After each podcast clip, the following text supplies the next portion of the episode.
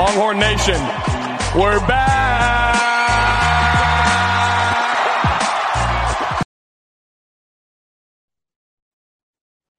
Hello, everyone, and welcome to another episode of the Longhorn Country Podcast. I am your host, Adam Glick, joined as always by my good friend Michael Gresser. So sorry that we weren't available last week here on the podcast, but Mike and I had some responsibilities, especially Mike. We're going to get into that before we get into the show.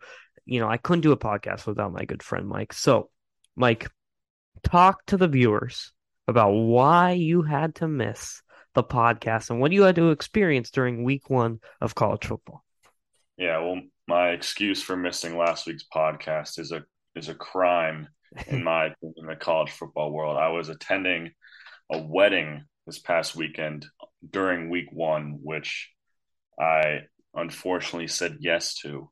And my uh, advice to our viewers is never say yes to fall weddings if you're invited to them. Um, I made that mistake and I paid the price.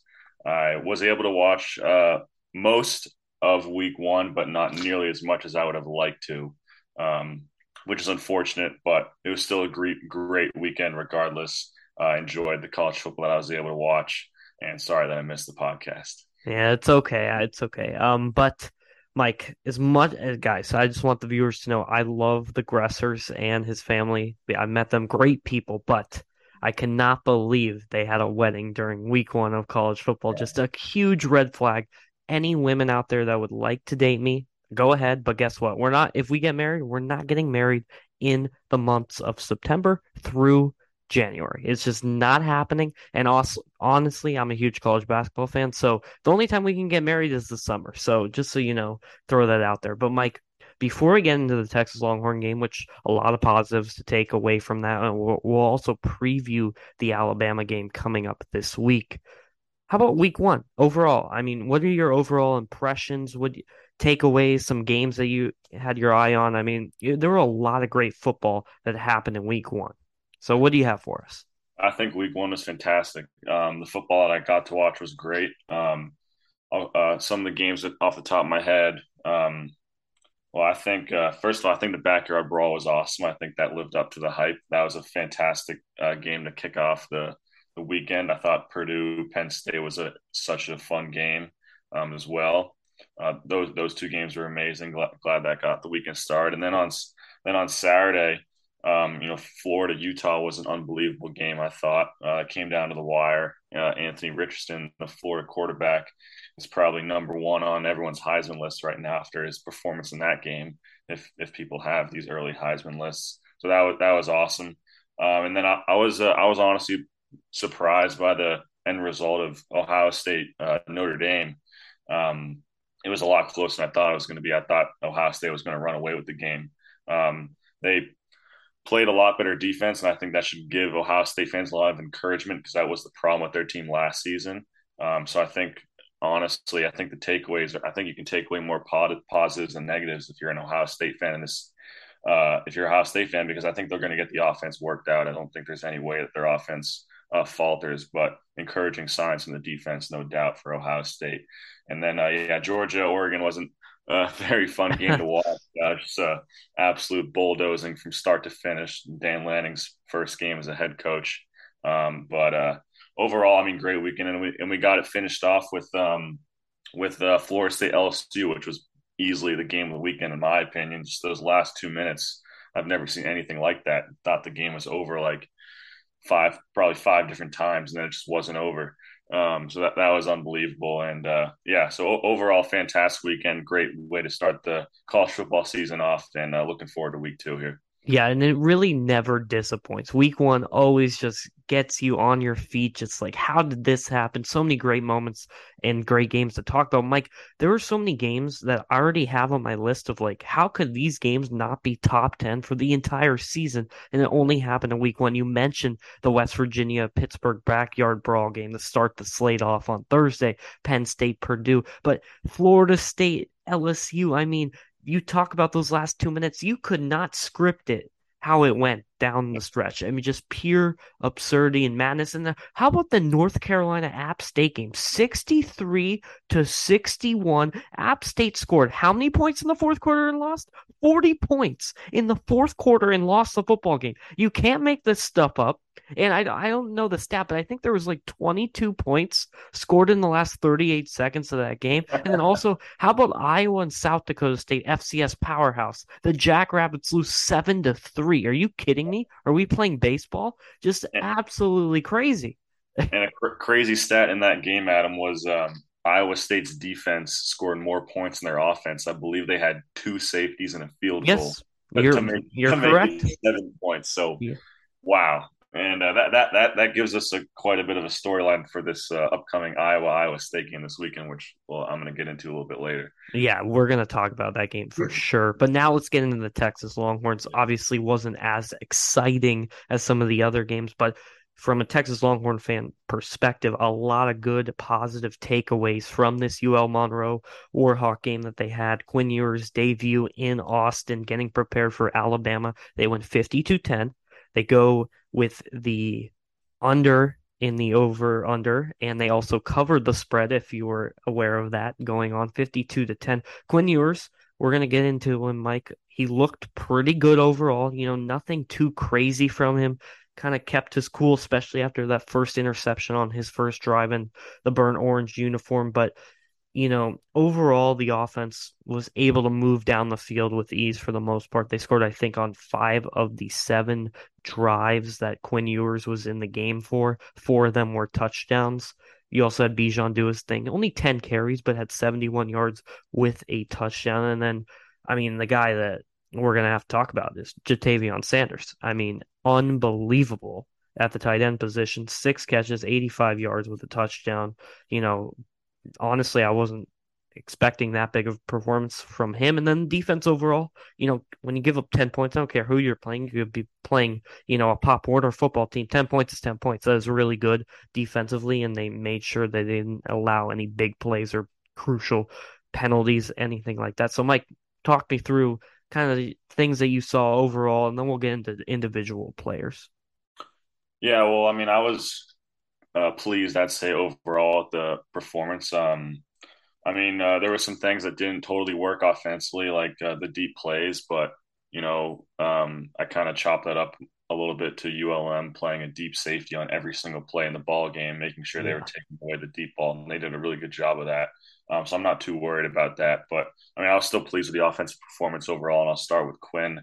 I mean, he had a really bad first drive. Uh, didn't complete a lot of his pass on the first drive and ended in an interception. But then he really kind of settled in after that. He uh, kept his composure and really put on a, a great, I think, a great um, rest of the game. Uh, connected a lot of good balls. Um, was putting the ball in a lot of tight windows that we haven't seen a Texas quarterback do in a while. Um, so I think you can take a lot of good away from Quinn's performance. I think um, there were some throws that he made uh, that I don't think uh, Texas fans have seen in quite a while. Not any deep plays, but some really just tight window plays, different arm angle type throws that not many quarterbacks are capable of. So that you can totally see, I think the uh, the excitement. I think that uh, and the potential of Quinn Ewers in this Texas offense. And I'm not I'm not worried about the deep ball at all. I mean, like I said, I think that was chopped up to the way ULM was playing their defense. I think that's going to connect eventually. Um, so not too worried about that. Um, and yeah, Ja'Tavion Sanders, I think to me was the highlight of the game. He had broke out. I mean, he last year he didn't record a, a, a catch because uh, he redshirted and was primarily spinning special teams. But when we talked about him before the season started, uh, we knew how much of a big role he was going to play in this offense, and he totally showed it. Um, Sarkisian said before the season he's got the best. Uh, he thinks he's uh, Ja'Tavion Sanders has the best hands on this team, and I think that totally showed. He didn't have a single drop. He caught everything that was uh, thrown his way. He made some unbelievable grabs. Um, that one up the middle that Quinn threw in a tight window that Sanders brought down was just a pitch perfect play that I know got a lot of Texas fans excited.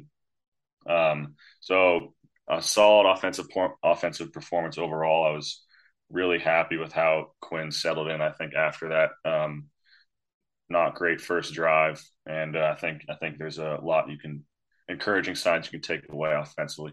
Yeah, for sure. And they look pretty good for the most part. Obviously, a few drives here and there. You know, you, then you bring in Hudson Card and kind of the backup offense. They struggled to score a little bit, but, you know, the game was already over at that point. We'll see how Hudson Card kind of his role and his, you know, overall confidence goes forward as we progress through the season. You know, obviously his playing time's probably going to diminish. He's probably not going to get as much snaps as he did against the UL Monroe game as the season moves on because they're going to be playing higher competition teams. But Mike, what's crazy to me is that they scored 52 points, but guess what?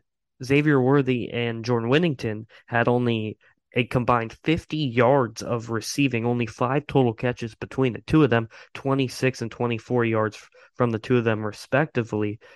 And they still were able to move the ball downfield with ease, get into the UL Monroe defense, you know, not anything, not a ton of huge plays throughout the game, honestly, but they were just, you know, methodically moving the ball downfield and they were doing it pretty easily. It was nice to see. So, Mike, you know, is Sanders' role just going to continue to progress more and more throughout the year? Or do you think, you know, Whittington Worthy will kind of get, you know, their reins under them a little bit because they're going to they're great players and they're going as we're going to talk about they're going to have to have huge performances against Alabama. Yeah, I think it's a combination of the both of, of both. Um, I think Sanders is going to continue to have an increased role. I think him and Quinn have developed a fantastic uh, connection that probably started over the offseason that uh, he's probably a, uh, an option that when things break down, Ewers trust to dish the ball off to, and he's going to he's going to make something happen with his hands and with his feet. So I think that's going to be a connection that stays. I don't think that was I don't think that's a one time thing at all. I think uh, Sanders is going to continue to be a significant player in this offense. And you're right. I mean, we didn't see much of Worthy and Whittington. Um, Poss, I mean, a part of the reason we didn't get to see Worthy do much was because he was kind of acting as that deep play threat in the ULM game, and that that was uh, those throws weren't connecting uh, for Ewers and Worthy, which is uh, unfortunate, but I'm not worried at all. Uh, Worthy's going to have a huge role in this offense. Uh, he's still the top target in this offense, um, and Texas needs every bit of everything from him this weekend uh, facing Alabama. That's for sure. So uh, I, I wouldn't be too concerned about about his role. I mean, I think I think this past Saturday was just the Ja'Tavion Sanders show mostly. I think uh, Ewers just felt that he could rely on Sanders all game long. And a shocking stat that I want to mention real quick that Texas fans might not be aware of is this is the first time that a tight end has led the game in receiving yards for Texas since 2007 in uh, Jermichael Finley, um, who was an all-star tight end for Texas during the uh, the national championship year. So what a, that's just an unbelievable stat. Uh, I have to mention. that. no, Mike, I'm really glad you mentioned that because I yeah. love stats and especially those kind of stats. Those are very cool. 15 years yeah. since, if I do my math correctly, that is crazy that, you know, and that's such a big thing for Texas. I mean, they really haven't had a great tight end, honestly, since, you know, the early, the late 2000s, honestly, against, you know, the team with Colt McCoy and the Alabama national championship run that they went on. So that's hopefully a good sign moving forward for the Longhorns. Before we get into the Alabama preview, because I know everyone wants the Alabama preview, all the viewers are on and listening here to the podcast for this preview, and I am myself talking about. It. I can't wait for this game. As as I know, Mike can't either. He's actually going to be there. Lucky, lucky him. But hmm. Barryn Sorrell on the defensive end, Mike, he was exceptional, and that is the thing and the difference maker Texas has been missing on the defensive side of the ball getting a guy that can put pressure on the quarterback in the rushing game and get big plays. And he was all over the place. He had six total tackles. He had a sack and a half as well, with one tackle for a loss. I mean, he was awesome. He was breaking through the initial blocking on the offensive line scrimmage by ULM and putting pressure on the Warhawk offense. I mean, he's going to have to play an integral role for Texas moving forward, especially this week against Alabama. How what do you think of him and then the rest of the defense? Because it looked pretty good overall. Yeah, I'm glad you brought up Sorrell Adam, and that was honestly my biggest takeaway from this game is his his presence on the defensive line. And I don't know what ESPN saw in this game, but I would give him two sacks. I that uh, that second sack that he had yeah. that they that they counted as a half sack that was all him. Um, so I, I, in my mind, he had two sacks uh, against ULM, and he he was fantastic. He was uh, he, his presence was felt everywhere, and I think that's going to be crucial moving forward. Um, we talked about before the season how uh, Sorrell is possibly a breakout candidate on this defensive line. Um, DeMarvion Overshown spoke about him at length in the preseason, and uh, we're finally seeing that uh, come to fruition. So that's really Texas needs Sorrell to really take that next step and uh, become that uh, pass rusher that Texas can rely on to get after the quarterback and create pressure. Because to be honest, they might not have anybody else that can really affect the quarterback as much as Sorrell can. And so you mentioned him, and the other guy I want to mention quickly is DeMarvion Overshown. Um, we really saw him start to thrive in his new role that that we talked about so much in the preseason. He was coming off the edge a lot. He was affecting the pass. He, he had uh let me let me see let me pull up his stats real quick. He had yeah he had eight total sacks, led the team in sacks. Um, didn't have a uh, sorry he had eight total tackles, led the mm-hmm. team in tackles. Didn't have a sack, um, but I know uh, he had uh, at least a couple of tackles for loss. I saw him behind the, the, the line of scrimmage, if I recall, a few times. So uh, and he so he was all over the field, and I think that I think uh, he's finally found a, a role that's going to allow him to thrive in this in this defense. Uh, he's gonna he's gonna play all over the field, and we we started to see the uh, the the birth of that on Saturday. So that's that's certainly exciting. Those, those so those two guys have me uh, have my confidence level a little bit higher, I think, than uh, than previously going into the season for this Texas defense. 100%. And, you know, as we move forward here in the podcast, I think it is now time to talk about, as I like to say, hell on earth. The Alabama Crimson Tide make their way down to Austin, Texas this weekend, Saturday, a 12 p.m. kickoff on the East Coast, 9 a.m. for myself here on the West Coast. Fox Big Noon kickoff, college game day, basically all of America and probably some international states and countries as well. But everyone's going to be watching this game. Texas, Alabama. The spread is 20 points. 20 points. Honestly, probably should be there. I mean, Alabama is great. And the over under, I think, is in the high 60s. I'm not sure what the exact total is. But, like, the time has come for Texas, Alabama. I just want your overall, you know, how you're feeling going into the game. What what do you expect from Texas because I'm going to give the viewers some things about Alabama, what they did to Utah State, but I want you to kind of give the perspective of what Texas, what you're expecting from the Longhorns this weekend. Well, to be honest, I'm not expecting a whole lot. I do not have very high hopes for Texas fans in this game, if I'm being completely honest. And a lot of that is just because Alabama totally outmatches Texas and on on all sides of the football, special teams, defense, offense.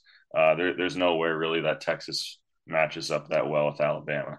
Um, and I, I think the keys for Texas in this game, if they're going to have a, a, puncher's chance at all, is to is to get up early, uh, take some risks early, try to create some sort of separation early, and but with that comes a higher chance for turnover. I think.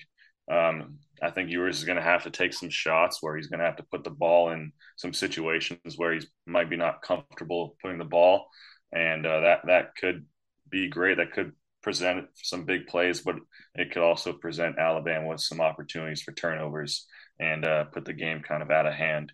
Um, so we'll, we'll see how that goes. I think I think that that is the offensive game play at least in the first half. And I think uh, Sarkisian really needs to keep the crowd in this game as much as possible because uh, if this game gets out of hand early, um, DKR, the 100,000 fans that are going to be in those stands are going to go silent if, uh, if things go if things go south pretty quickly. So he's going to have to create those big plays. He's going to have to create some excitement. Um, but I could see I can see it being close uh, early on if if some of those big plays connect, but I could also see it getting out of hand pretty quickly if uh, if some of those big plays turn to turnovers and uh, Texas putting the ball in Alabama's hands. And where I think this game's going to go south, regardless of the first half, regardless of how many te- points Texas is able to put up, is eventually Alabama's going to be able to outman Texas on the lines of scrimmage. Um, Texas, I mean, sorry, Alabama plain and simple, they have the two best passers in the nation in Will Anderson and Dallas Turner. Um, and Texas is going to have no answer for them on the offensive line. I think um, you got you got Kelvin Banks and Andrej Karic that are going to be going up, or sorry, Kelvin Banks and um, uh, Christian Jones, who are going to be going up against the two best pass rushers in the nation, and uh, that is a nightmare scenario if I've ever heard of one. Um, so they can try to contain them as long as they can, but eventually they are just going to wear on them, and um, and eventually they're going to get to Quinn, get to Quinn pretty quickly, and get to him pretty often. And uh, I don't think that's any reason for optimism in this game. So on that on that end, I don't see Texas having much of a chance, especially in the second half once those athletes just start to wear on this on this Texas offensive line. And then on the other side, I think Texas, I mean, their weakness has been been the edge. I mean, we know I know we talked about Sorrell and Overshown, but they still don't match up at all with uh, Alabama's mammoth-sized offensive line. So I don't think Texas is going to have much success getting to Bryce Young. I think Bryce Young is going to maybe have all day to throw the football uh, to Alabama's elite receivers, and uh, so we'll see how things goes. I uh, I think I think it could be interesting early, but eventually I think uh, think things could get a little bit out of hand, as uh, scary as that may seem. Yeah, and I want to you know iterate some points here, Mike. You make a lot of good uh, points as well. Just first of all, Alabama is an incredible, incredible football team. You know, we talk about them every single year, but I feel like this year's team. I know we keep saying it, but I, I do feel like this is this is the team that is special and truly special. Could go down as one of the best college football teams of all time. I'm going to say that right now. But at the same time, when you're facing a team like Alabama, David versus Goliath kind of matchup, you know, you talk about those deep shots, and I do agree with you. You know, it could turn into some turnovers for the Longhorns. But the biggest thing with me, Mike, in this game for Texas, as you talked about, they got to keep it close. They got to keep the fans invested in the game for as much as they can. And the thing to do that is they on offense because I don't think they're going to be able to stop Alabama on defense for the most part. On offense, you have to continue to move the ball consistently. You don't have to score a touchdown every single time you have the ball, but you have to get first downs. You have to move the ball, keep the ball out of Bryce Young and Alabama's hands as much as possible. Also, keep your defense off the field as much as possible because you're going to need all the energy that you can to stop Alabama on the defensive side of the ball. And you can't turn the ball over. You can't give Alabama plus side of the field. It just cannot happen if you want to have any chance of competing in this game. With that, I just want to lay some stats for you against the Utah State week one game because they're pretty absurd. Mm-hmm. They played Utah State, who won the Mountain West Conference, by the way, last year. For anyone that doesn't know, very solid team. Logan Bonner is their quarterback. He got absolutely shut down against the Crimson Tide of Alabama. Bryce Young, by the way, 195 yards of passing. Okay, sure. That's fine. Nothing exciting about that. But how about five touchdowns through the air and one rushing touchdown? That's a total of six touchdowns. If I do my math correctly, six times seven is 40, 42? Yeah. Yeah, 42. Man, I need to go back to school. But anyway, 42 points from Bryce Young on his own. Pretty cool. Jahmyr Gibbs, 93 yards on nine carries on the ground. And then also, guess what? Three receivers, Trey Traeshon Holden, Jermaine Burton, and Jason McClellan. All two touchdowns each for them. You talk about their elite receiver group. Those are just a few names on that group as well. Utah State had a total of how many first downs? Seven first downs in the entire football game. Alabama had 30 of them. Utah State had a total of 136 yards, and they had 110 total yards of penalties. That is not good margin of penalties to total yards, if you ask me and they had 57 total passing yards for Logan Bonner, who's one of the best quarterbacks in the mid-major non-power five ranks, and he got shut down. Alabama also, the last stat, as I mentioned earlier on the podcast, I love stats. Alabama had 559 yards of total offense. I know it's Utah State's not the same competition as Texas, but just to give you viewers a gauge of how special and how dominant this Alabama team can be. And the score is not indicating indicative of how the game went. It was 55 nothing final score, but it was 45 nothing or something at halftime or 41 nothing at halftime. Bryce Young scored on every single drive basically. They had they scored on his first drive in the second half, they took him out of the game and they had 48 points. They scored 7 points the rest of the game. So, they could have scored 82, 90 points if they really wanted to if they had the starters in. But Mike talked about this. I mean, you know, the key in this game because you are playing at Texas. That is a huge advantage. You're playing on the road. Alabama is not used to playing non-conference games on the road, Mike. I'm not sure if you know the stat. I'm I'm blanking on it. How many non-conference road games have Al- has Alabama played in recent memory? Not many. I, I think they've it's a, it's a pretty ridiculous stat. I know that. I yeah. maybe played three in Nick Saban's tenure there, if I'm not mistaken, which is pretty ridiculous. Pretty ridiculous considering who Alabama is, and they usually play a top tier team every single year in the non conference. Usually it is on a neutral site field, so this is kind of a rare occurrence, but you have the crowd to your advantage. And the great thing about college football is if it's close towards the end of the game, that crowd can sometimes play into the reason why you end up winning the game. But the problem is Texas has to get there. Will they get there is the question. I'm not sure of it. Honestly, Mike, I, really do think Texas is going to be ready to play. They're going to come out strong in the first half, as you talked about. The the key difference is though, how are they going to come out in the second half when Alabama makes adjustments? They go to the locker room. Nick Saban's the best of this, and they come out and they are just ready to pounce on Texas. And you know, Alabama's going to throw a punch. They're going to throw a haymaker. How is Texas going to respond? They did not respond with haymakers at all last year. How are they going to respond this year? We will see. Now, you know, I do like to give picks for everything I talk about. So, I honestly, Mike, I really think Texas covers this 20 point spread. I see them losing by s- around 17 points, is my guess. I would like to say the score is 45 28 ish, 45 27, I guess would be, or 45 28, yeah, 17 points, somewhere around there.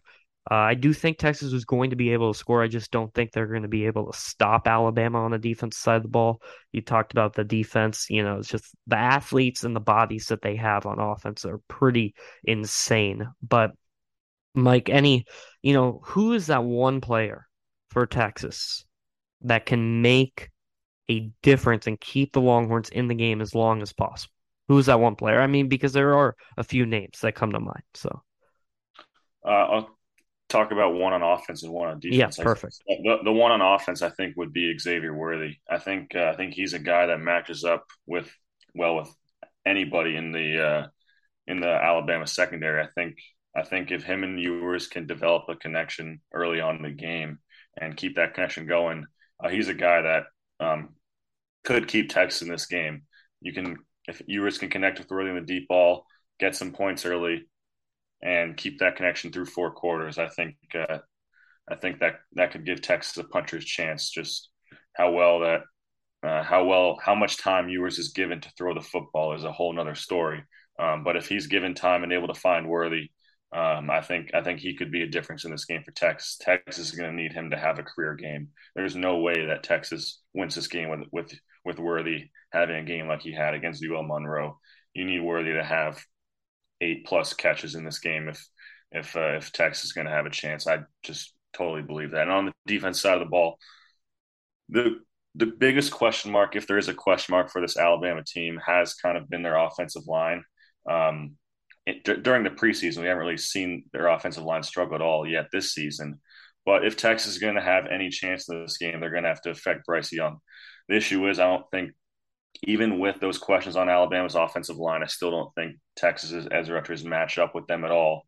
Um, but we'll see. We'll see if there's holes there. If Sorrell or DeMarvion Overshown can get to Bryce Young, um, both those guys are going to be critical. I mean, if Texas has any chance in this game, it's going to be because those two guys have been able to affect Bryce Young in some way. Because, like we saw in the Iron Bowl last season, the reason why Alabama was not unable to really move the ball in that game was because Auburn's defensive line was totally took over that game. Auburn's defensive line totally took over that game. I mean, Bryce Young was given no real time at all to throw the ball, and it totally wore down on him as the game went on. Um, so I think if there's any chance for Texas Overshown Sorrell going to have to affect Bryce Young early, get through this Alabama off- offensive line, and uh, put him in uncomfortable positions.